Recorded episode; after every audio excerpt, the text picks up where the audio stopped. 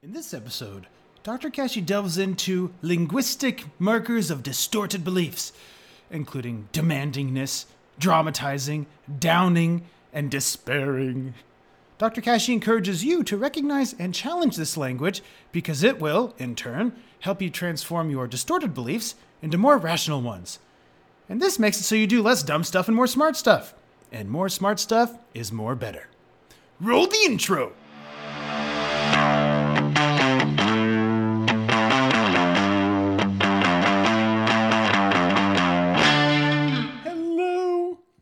Hello, and welcome to ah, full cup this time. Welcome to Coffee with Kashey. I am your host, Doctor Trevor Kashey. Ah, how chronic masturbation destroys your body. Learning all about masturbation, or at least getting an intro to it. Uh, this lesson, this lesson is a test to determine if you have rational or distorted beliefs around food, eating, and your body. So here's what you'll be learning. Here's what you'll be learning. Whoosh, tiny tea back in action. Here's what you'll be learning.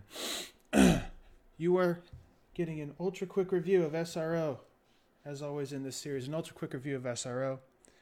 A hefty review of the O again, okay? A specific review of O of T CAN's S R O model. And digging deeper, digging a bit deeper into calling out your B S so that you can determine your belief system, so that you can determine if you primarily think rationally and constructively about food, eating, and your body, or if you have distorted, impulsive, and destructive beliefs around food, eating, and your body because of chronic masturbation. Chronic masturbation does some interesting things. Going to learn about that today. So, in this series, again, introducing you to T CAN's S R O model, you're continuing on for the previous lesson where you learned that there are stimuli in your life. S. Boop. There are stimuli in your life, in your life, okay? Especially frustrating stimuli. Something, anything getting in the way of what you want, right? And those frustrating stimuli, they lead to response, a behavioral response. What do you do about, what do you do about that frustrating stimulus? And then, oh, the outcome, which is a, a result combined with your outlook, okay? The result of that stimulus and your outlook on that result create your O, your outcome.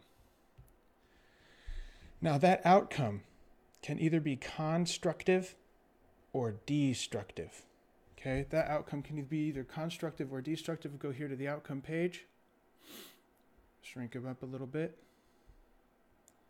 Excelente. Now, are you purposefully gaining utilitarian experience to improve your frustration tolerance and problem-solving skills? Okay, that is a constructive outcome, a positive outlook. Okay, outlook is here. This outlook is on the y-axis, so a positive outlook is on this side of the of the Cartesian coordinate plane, as it were. Thinking back to fourth grade mathematics here. Now, a constructive outcome is a positive outlook on a positive or negative result. So negative result, positive result. In that regard, you can be both good enough, closer to what you want, boop, and still be better, therefore improving your skills and problem-solving process. Now, a positive outlook on a positive result is a essentially a grateful outcome. You acknowledge you did well, you're closer to what you want, and you learn from what you did well so that you can keep doing that thing and figure out how you can do it even better next time, okay? That's essentially, you know, expressions of gratitude, grateful. It's a grateful outcome, being a good sport, okay? A positive outlook, so outlook here, positive, on a negative result, you're further from what you want. Uh, you learned where you could stand to improve the most so that you can modify what you do to avoid, shrink, or resolve that frustrating stimulus next time, okay? The next time it indubitably presents itself, because you will run into that frustrating stimulus again. That is the nature of a frustrating stimuli, right? Now, a constructive outcome increases your tolerance to frustration and prepares you for more difficult and more rewarding challenges. Your next, but different S, closer to your desire, as it were. So in this regard, if you have a frustrating stimulus, you respond to it, and that response gives you a constructive outcome. Well, the constructive outcome is actually going to bleed off into your next stimulus, your next stimulus that's closer to your goal, right? So what happens when you have a negative destructive outcome? Well, you end up causing your own frustrating stimulus again, okay? A destructive outcome is an, really an auto-stimulatory outcome, as it were, okay? A destructive outcome is a negative outlook, is a negative outlook on a positive or a negative result. So you're on this part of the of the plane. A negative outlook on a positive result represents a demanding outcome, a demanding outcome. This is typically a perfectionistic style perspective where, since you demand a specific result, when you must get, must, part of that masturbation, when that you must get, that anything other than that result may as well be a failure. May as well be a failure. And you beat yourself up about it. And since that was a failure, then you are a failure and a turd burglar to boot, doomed to turd burgle for all eternity. The only thing that appears you learn from a, a, a negative outlook on a result like this is that the plan sucked, you suck, and the result sucked, which only reinforces the demand that you must get a perfect result next time. Or else you'll do something that really shows how much of a fat, lousy failure I really am. And prove, prove that everything is screwy, that the plan is screwed up and I'm screwed up and the results are screwed up. It proves it, okay? Now a negative outlook, a negative outlook here on a negative result here leaves you in this quadrant. This result represents a disastrous outcome, disasterfying. This is typically um, manifested where you have a magnification or exaggerate the negative result, where the negative result was heavily overgeneralized and blown away, way out of proportion, and you beat yourself up about it. This never works. I always fail. This is too hard, too much. I can't stand it. It mustn't be this way. It shouldn't be this way. It's horrible, terrible, awful, and I'm doomed to be an ugly, fat, turd-burgling troll for all of turd-burgling eternity. Hmm. Okay, a destructive outcome acts as its own frustrating stimulus. So you know that stimulus causes a response, that response causes an outcome. If that outcome is constructive, then the, then the stimulus is resolved and you can now approach more challenging stimuli to get you even closer to where you want to be. Now, if the outcome is destructive, well, then it, it counts as its own frustrating stimulus, and you become even more sensitive to that problem as time goes on. It feels worse and worse and worse until you can't stand it, okay? And you do something silly. You do, or you, and you do something silly that causes you to frustrate yourself again, okay? Now, the same S R O cycle starts again. Okay, again, with the exception of even greater sensitivity to that same frustration, the same problem feels worse and worse. And the more frustrated you become, The more frustrated you become, the easier it is to act impulsively. That space between stimulus and response, it shrinks, and the more likely you're going to do something silly, okay? The more frustrated you become, the easier it is to act impulsively and sabotage your progress, which, you guessed it, makes you even more frustrated, and around the merry-go-round you go. So what is the glue that's tying all this together? What is the glue tying all this together? What determines if this stimulus is frustrating at all, and how much? What determines if you should do anything about it? And what you should do about it to avoid it, shrink it, or resolve it? What determines if you learn? What determines if you learn from your response, or what you learn from your response, so you can hone your critical thinking skills and dynamically revise your problem-solving process so you can continuously do better each time? Or what determines if you get even more frustrated at your frustrating result? Hmm? Beat yourself up, call yourself a turd burglar, and use that as permission to act like a turd burglar, thus proving your eternal turd burglar status.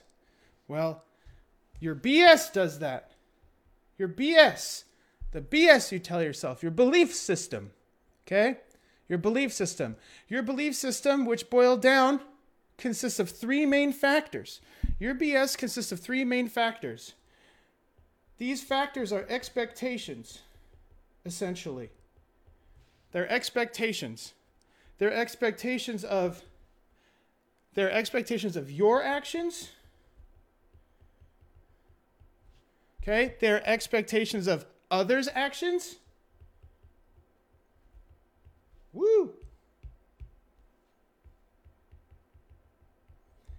And treatment, how they treat you. And expectations of a result. Whoop!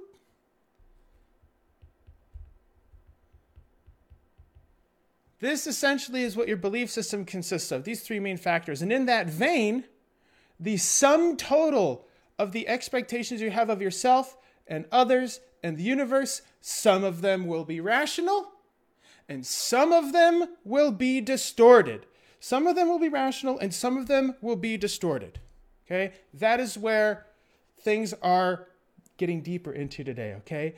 Now, the more rational beliefs you have, the more likely you'll have resilient and constructive outcomes.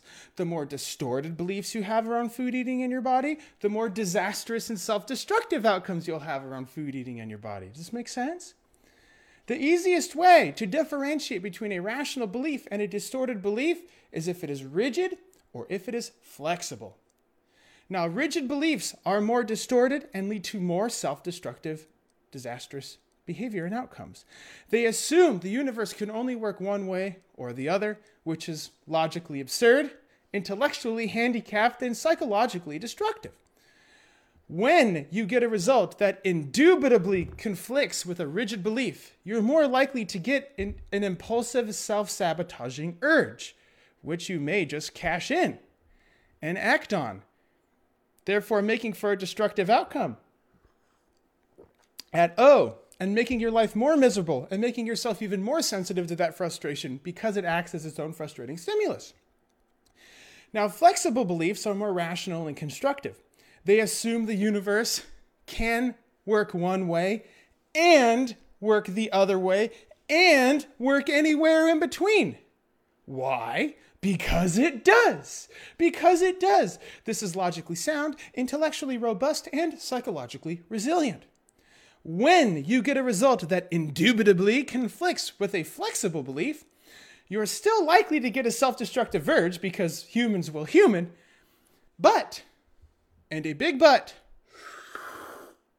you'll be able to increase that space between stimulus and response. That space between stimulus and response will increase. Here, this gets nice and big, and that's where you have the opportunity to inject some logic and then do something that will improve your chances, that will improve your chances of having a constructive outcome, improve your chances of getting a positive result next time. Does that make sense? Thus increasing your resilience, your tolerance to frustration, and you're more prepared to take on new, more challenging things. Now, the easiest way to determine if your belief about something is rigid or flexible, okay, is how you describe, you guessed it, your outlook, how you describe your outlook on the negative result, and how you treat yourself when you get a negative result, okay? Now, there are four linguistic harbingers, fancy terms here, there are four linguistic harbingers of, of destructive outcomes and self-sabotage. This is the money here. These four linguistic harbingers are demandingness, disasterfying, frustration sensitivity, and damning. Bring little T back here, we'll write this out. So here are the four harbingers, the demandingness, woo. Come on now, you can do it. Demandingness, here. You can do it, you can do it, yay, demands. Disasterfying.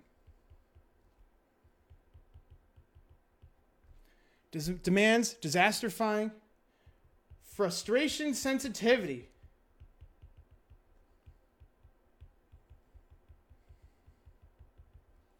and damning and damnation. Okay, here are the four linguistic harbingers of self-destructive outcomes or destructive outcomes and self-sabotage, okay?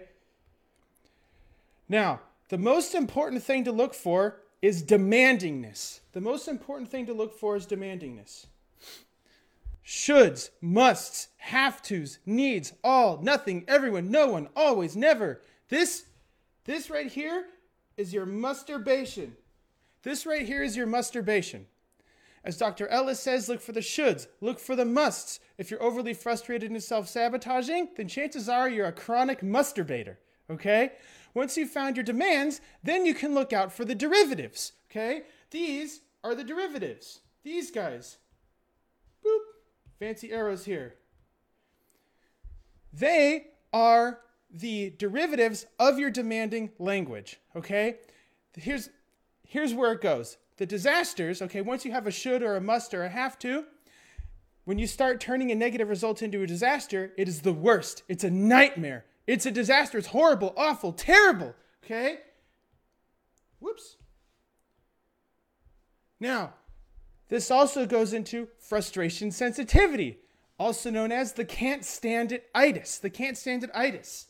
This is too hard. It's too difficult. It's impossible. I can't do it. I can't stand it, okay? And then that inevitably leads to damnation, damnation of yourself, damnation of others, damnation of things, of plans, et cetera. Higher powers, the universe. I'm a dumb, fat, weakless, weak, useless shit, a lousy person, okay? I'm a turd burglar, doomed to turd burgle for all eternity, as it were, okay? These are the four linguistic harbingers of destructive outcomes and self-sabotage. Oop, big T back. If you find yourself speaking like this or hear somebody else speaking like this, then pay closer attention to what they are or what you're talking about. There are practically always underlying distorted beliefs about that thing, okay? And as a result, lots of frustration and misery and emotional sensitivity when just about anything remotely conflicts with their views on it. Listen for damning, disasterfying, demands, and if things are super frustrating, the I can't stand it-itis is too much, it's too hard, it's too something, where your perception of your ability to handle the frustration is low. That's what that is. Things you would prefer to happen, but you understand are under the total control. How do I, let me say that again. Things you prefer would happen, but you understand that total control over anything is absurd, and that most, if not all things in the natural world are at the mercy of a cruel master, probability, okay? So in that regard, a rational belief is something essentially you want, but you acknowledge and understand if you get something else instead. If you really truly integrate this, then your, then your disturbability becomes almost zero, okay? At such time, an outcome prompts you to modify your approach so that you can do one, avoid, shrink, or resolve that frustration. Two, change the way you think about that frustration. Or three, both, okay? More stuff on that soon. So here's what you learned. Here's what you learned. You got an ultra quick review of S R O, again, again, and again, that's okay. You had an ultra quick review of S R O. You had a hefty review of the O, and digging deeper into calling out your B S so you can determine if you primarily think rationally or constructively, rationally and constructively about food eating in your body, or if you have distorted, impulsive, and destructive beliefs around food eating in your body because of chronic masturbation. Because of chronic masturbation destroys your health and your body. Okay, thank you so much for learning. Stay rational. Until next time. Want to continue having coffee with Doctor Kashey? Head over to iTunes to subscribe, rate, and leave a review. It is very much appreciated. Thank you, and see you next week. Doctor Kashey is out!